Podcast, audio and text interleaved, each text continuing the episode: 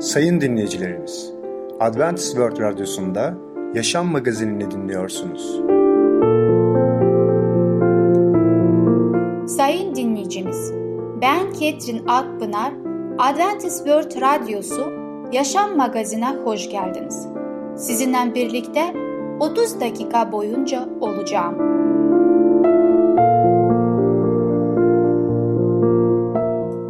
Bugün programımızda peygamberler konusuyla Mesih'i reddetmek, yeni başlangıç konusuyla buğday ve gluten, sağlıklı yiyelim sağlıklı yaşayalım konusuyla muzlu chia puding adlı konularımıza yer vereceğiz.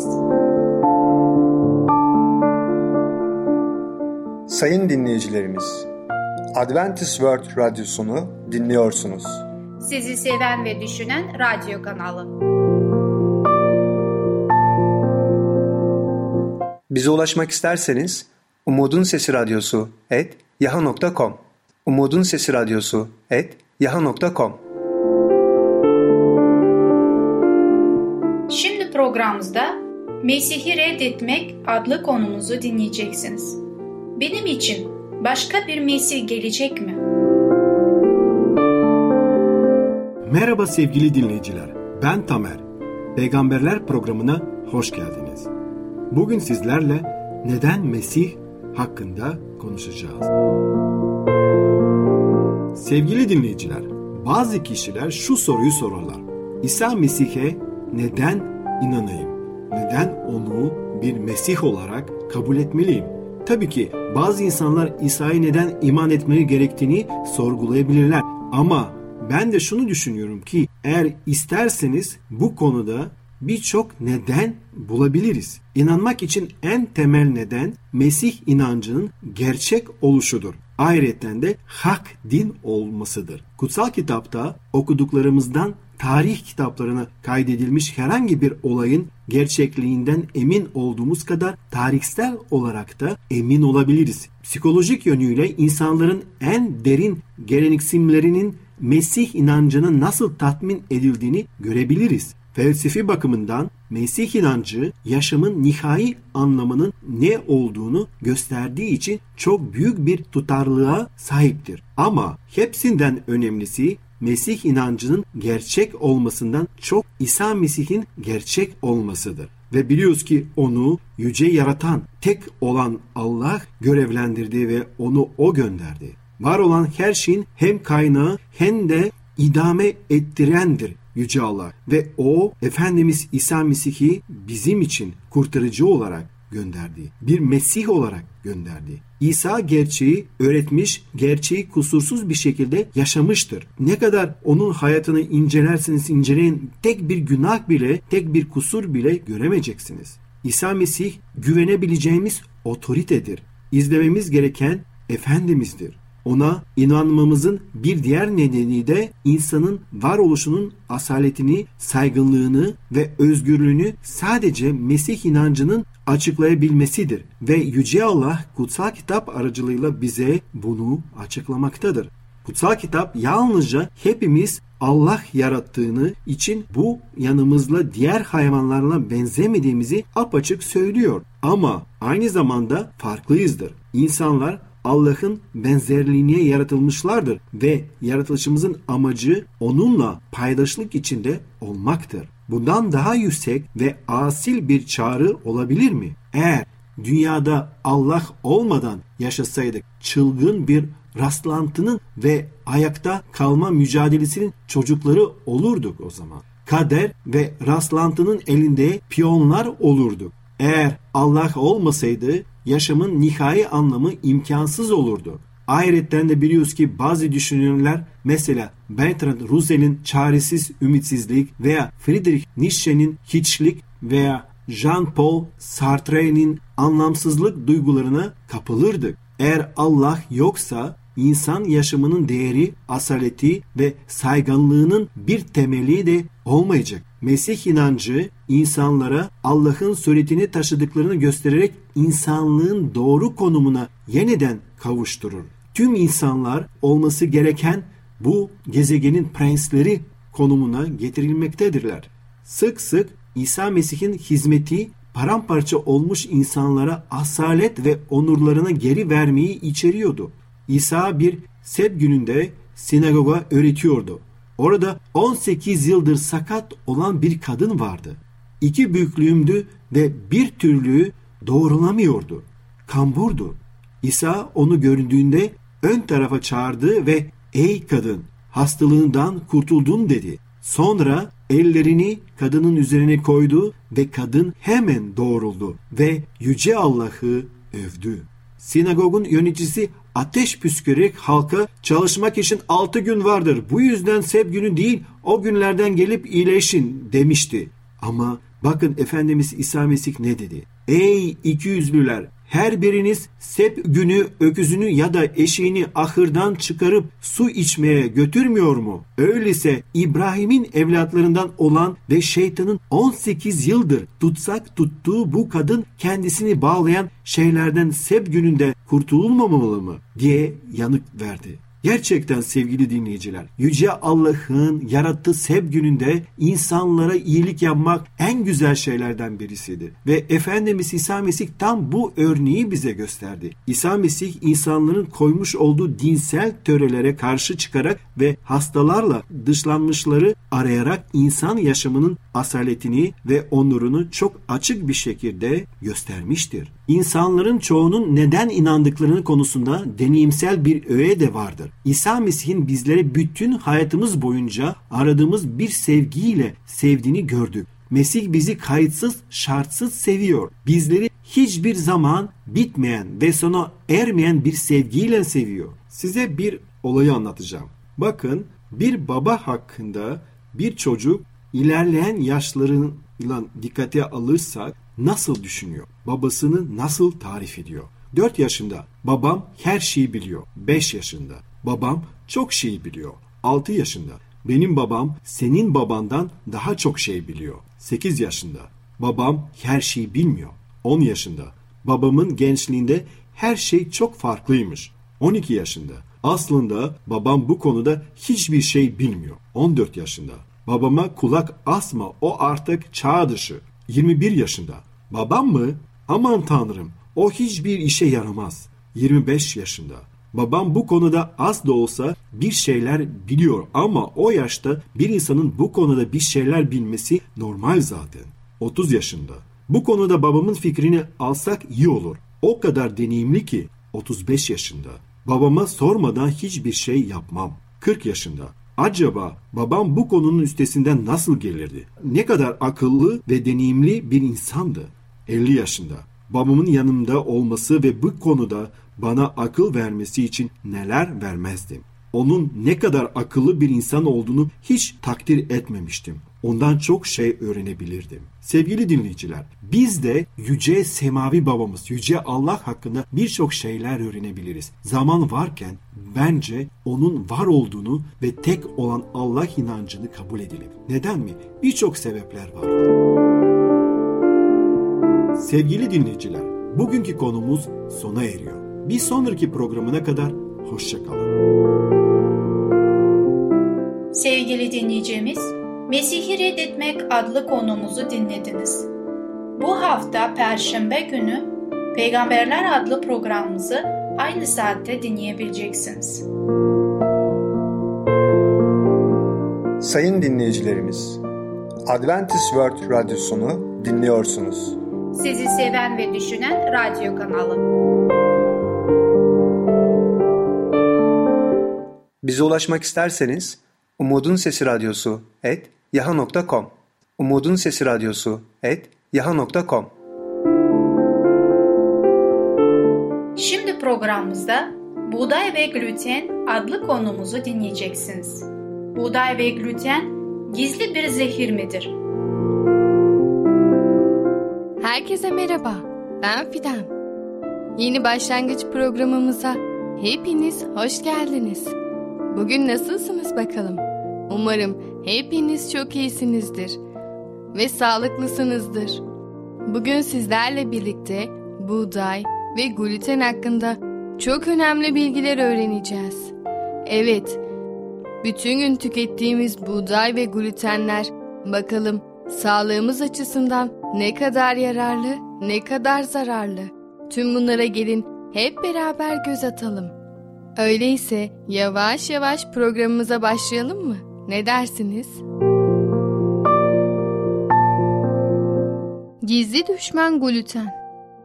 İşin kötüsü yediğiniz simitten böreğe, ekmekten pizzaya ve makarnaya kadar bu gizli düşman her yerde.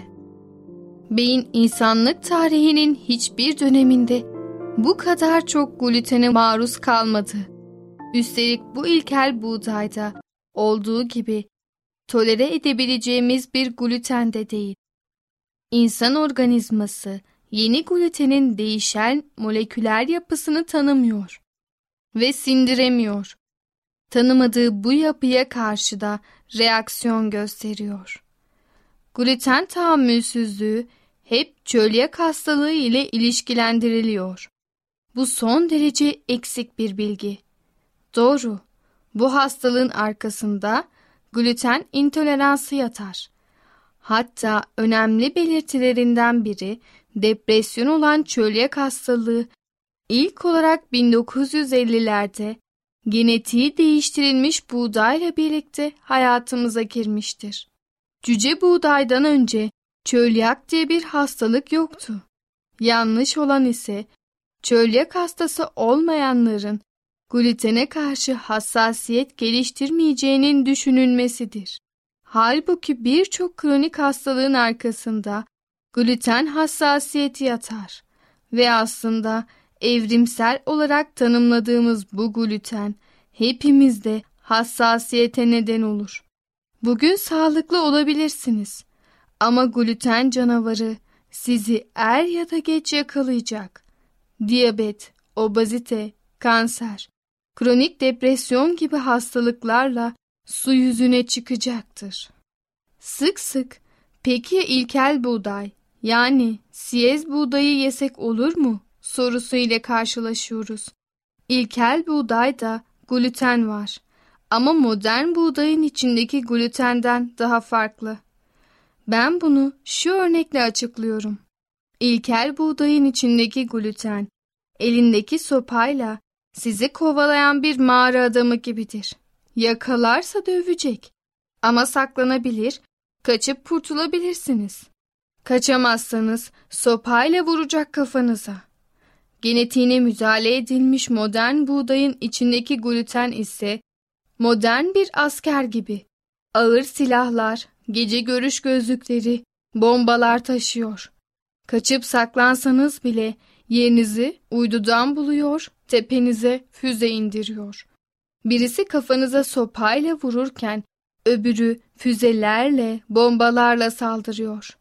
Yani modern buğdaydan kaçamadığınız gibi bir de verdiği hasarın ilkel buğdayın verdiği hasarla alakası yok. Çok daha yıkıcı. İnsanoğlu siyez, kavılca gibi ilkel buğday türlerini binlerce yıl boyunca tüketti ve bugün görülen sıklıkta bir gluten intoleransı ile karşılaşmadı. Ama önemli bir noktaya dikkatinizi çekmek istiyorum. İnsanlık tarihi boyunca günümüzde görüldüğü kadar ekmek ve buğday ürünleri tüketilmemiştir. Tarihsel süreçte insanoğlunun diyeti ağırlıklı olarak yağ, protein, sebze, meyve ve sınırlı miktarda buğdaydan oluşuyordu. Yani siz ilkel buğdayı da alıp bu kadar işlemden geçirir, katkı maddeleri ve hazır maya ile doldurur. Daha sonra da bu kadar çok tüketirseniz yine sağlıklı beslendiğinizi söylemek mümkün olamaz. Evet sayın dinleyicilerimiz. Bugün de yavaş yavaş programımızın sonuna doğru gelmiş bulunmaktayız. Evet, bugün de sağlığımız açısından çok önemli bilgiler öğrendik. Öncelikle bizler birer buğday topluluğuyuz. Yani sürekli ekmek tüketen bir topluluğuz. Öyle değil mi? Fakat vücudumuz ve sağlığımız bu şekilde yanıt vermiyor. Çölyak hastası olmasak bile gluten sağlığımızı tehdit edebilir. Bu yüzden ne kadar az glutenli ve buğdaylı yiyecekler tüketirsek bizim için o kadar yararlı olacaktır. Evet, temel besinlerimizi kesmeniz gerektiğini söylemiyorum. Yanlış anlamayın. Ama bunun yerine gereksiz abur cuburlar, pastalar, şekerlemeler, bu tarz şeyleri bile hayatımızdan çıkarmak sağlığımız açısından çok önemli olabilir. Bu yüzden lütfen buğday ve gluten kullanımlarımıza dikkat edelim ve sağlığımızı koruyalım. Zaten etrafınızdaki çölyak hastalarına bakarsanız bizlerden yani gluten ve buğday tüketen insanlardan daha sağlıklı bir yaşam sürdüklerini görebilirsiniz. Sakın unutmayın, sağlıklı beslenmek için illaki hasta olmak gerekmez. Bu yüzden şimdiden önleminizi ve tedbirinizi alın. En değerli ve en kıymetli şeyiniz olan sağlığınızı asla ihmal etmeyin. Evet sayın dinleyicilerimiz, bugünlük programımız bu kadar. Bir sonraki programımızda tekrar görüşene kadar kendinize çok iyi bakın ve sağlıcakla kalın. Sevgili dinleyicimiz, Buğday ve Gluten adlı konumuzu dinlediniz. Bu hafta Perşembe günü Yeni Başlangıç adlı programımızı aynı saatte dinleyebileceksiniz. Sayın dinleyicilerimiz, Adventist World Radyosunu dinliyorsunuz. Sizi seven ve düşünen radyo kanalı. İçimi tazeler. Adı uğruna bana doğru yollarda öncülük eder. Karanlık ölüm vadisinden geçmeme bile kötülükten korkmam. Mezmurlar kitabında 23. ayet 1'den 4'e kadar.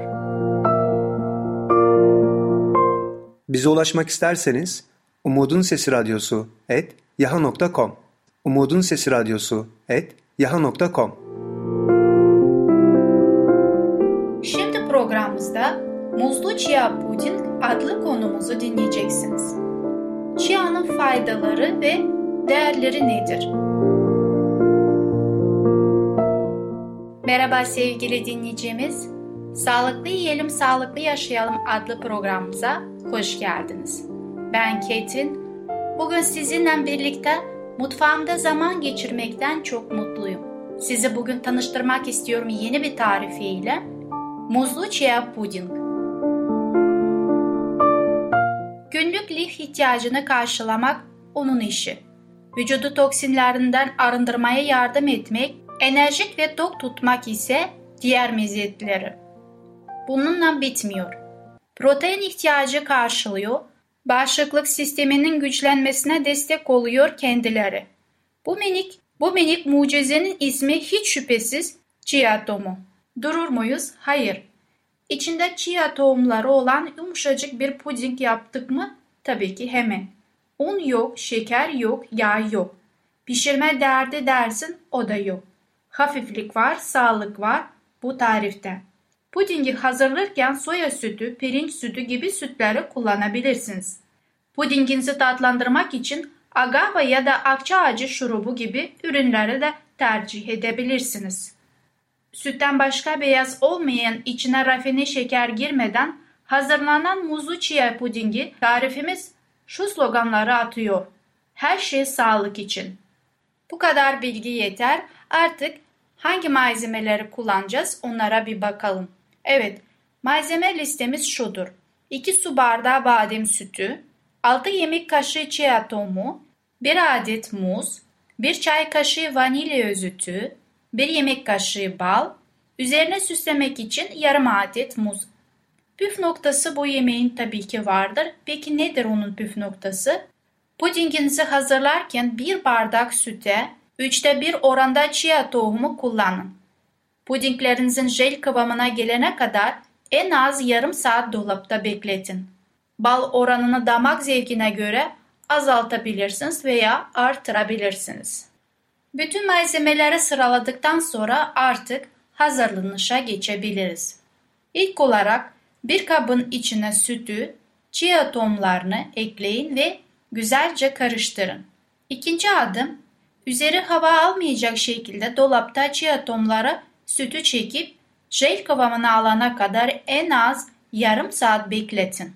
Kıvam alan pudingi çıkarıp içerisine bal ve vanilya özütü ilave ederek karıştırın. Muzun kabuklarını soyup iyice ezin ve pudingin içine ekleyin. İyice karıştırın. Dilerseniz blenderdan geçirebilirsiniz. Servis kaplarınıza ya da kaselerinize hazırladığınız pudingleri eşit bir biçimde paylaştırın. Üzerine muz dilimleri ile süsleyerek servis edebilirsiniz. Afiyet olsun. Evet sevgili dinleyicimiz, duyduğunuza göre çok kolay bir pudinge sahip olabilirsiniz. Çok sağlıklı, kolay yapılışı, en mühimi de bizim için zararsız olan bir yiyecek. Bugün sizlerle birlikte chia tohumunu kullanmış olduğum tarifede. Bundan dolayı onun faydalarına bakmak istiyorum hep birlikte. Chia tohumunun bu denli ünlü olmasına arkasından her derde deva faydaları geliyor.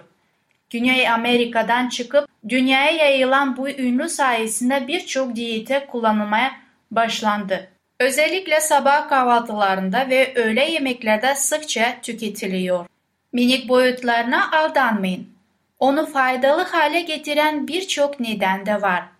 Chia tohumunun faydalarını bir bir sıralamaya başlayacağım. Chia tohumunun 100 gramında 17 gram protein bulunuyor. Bu nedenle muhteşem bir protein kaynağı olarak anılır. Yapılan bir araştırmaya göre cildi yaşlanma karşıtı belirtilerini azaltıyor. Cildin genç ve parlak olmasına yardımcı oluyor. İçeriğinde antioksidan sayesinde düzenli kullanımda etki yaratıyor. Chia tohumları tam bir fiber lif deposu.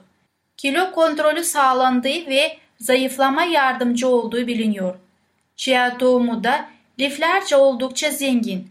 100 gramda yaklaşık 15 gram fiber yani lif bulunuyor. Yine liflerce zengin olması nedeniyle bağırsak hareketlerin düzenlenmesine yardımcı oluyor.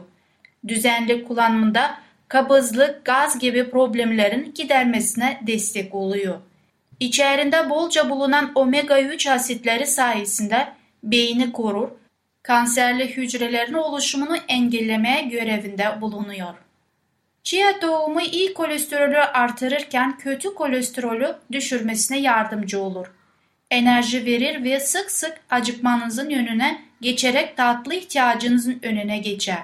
Böylelikle kilo vermenize de yardımcı olur. Kan şekerin dengelemesine yardımcı olur. Diyabet hastalığın oluşumunun önüne geçmede yardımcı bir besindir ve diyabet hastaların rahatlıkla kullanabileceği yapıdadır. Kalsiyum bakımından da zengin olan chia tohumu kas gelişmene yardımcı olur. Düzenli kullanımda ulaşabileceği kas kalıplarını ilerleyen yaşlarda yaşlanınca yaşanacak kemik erimesi gibi hastalıkların da önüne geçilmesini sağlar.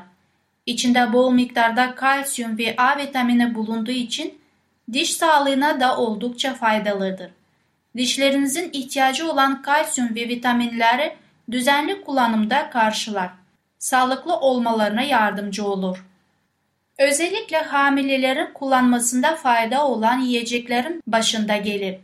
İçindeki omega 3 asitleri sayesinde bebeğin sağlıklı bir şekilde gelişmesine yardımcı olur. Chia tohumları nasıl tüketebileceğimizi de anlatayım. Son zamanlarda biz onu puding halde sık sık görüyoruz ama aslında üç farklı şekilde de gayet lezzetli ve faydalı bir şekilde tüketilebilir. Bu yöntemler sıvının içinde bekletme, öğütme ve çiğ halde tüketme olarak çeşitlere ayrılıyor. Chia tohumunun günlük tüketimi miktarı 1-2 yemek kaşığı kadar.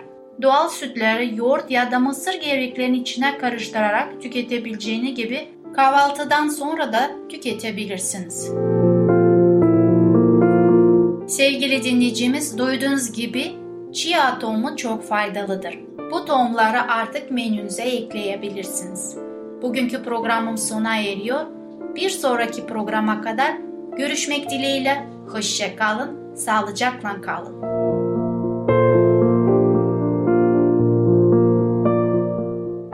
Sevgili dinleyicimiz, Muslu Chia Puding adlı konumuzu dinlediniz. Bu hafta Perşembe günü Sağlıklı Yiyelim, Sağlıklı Yaşayalım programımızı aynı saatte dinleyebileceksiniz.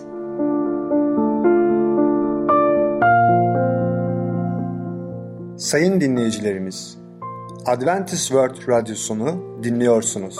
Sizi seven ve düşünen radyo kanalı. Bize ulaşmak isterseniz Umutun Sesi Radyosu et yaha.com Umutun Sesi Radyosu et yaha.com Sevgili dinleyicimiz, gelecek programımızda ele alacağımız konular Rabbe göre yaşamak, batıl inanç büyüsü, sabuncunun oğlu. Bugünkü programımız sona erdi. Bizi dinlediğiniz için teşekkürler. Bir sonraki programa kadar görüşmek dileğiyle. Hoşçakalın.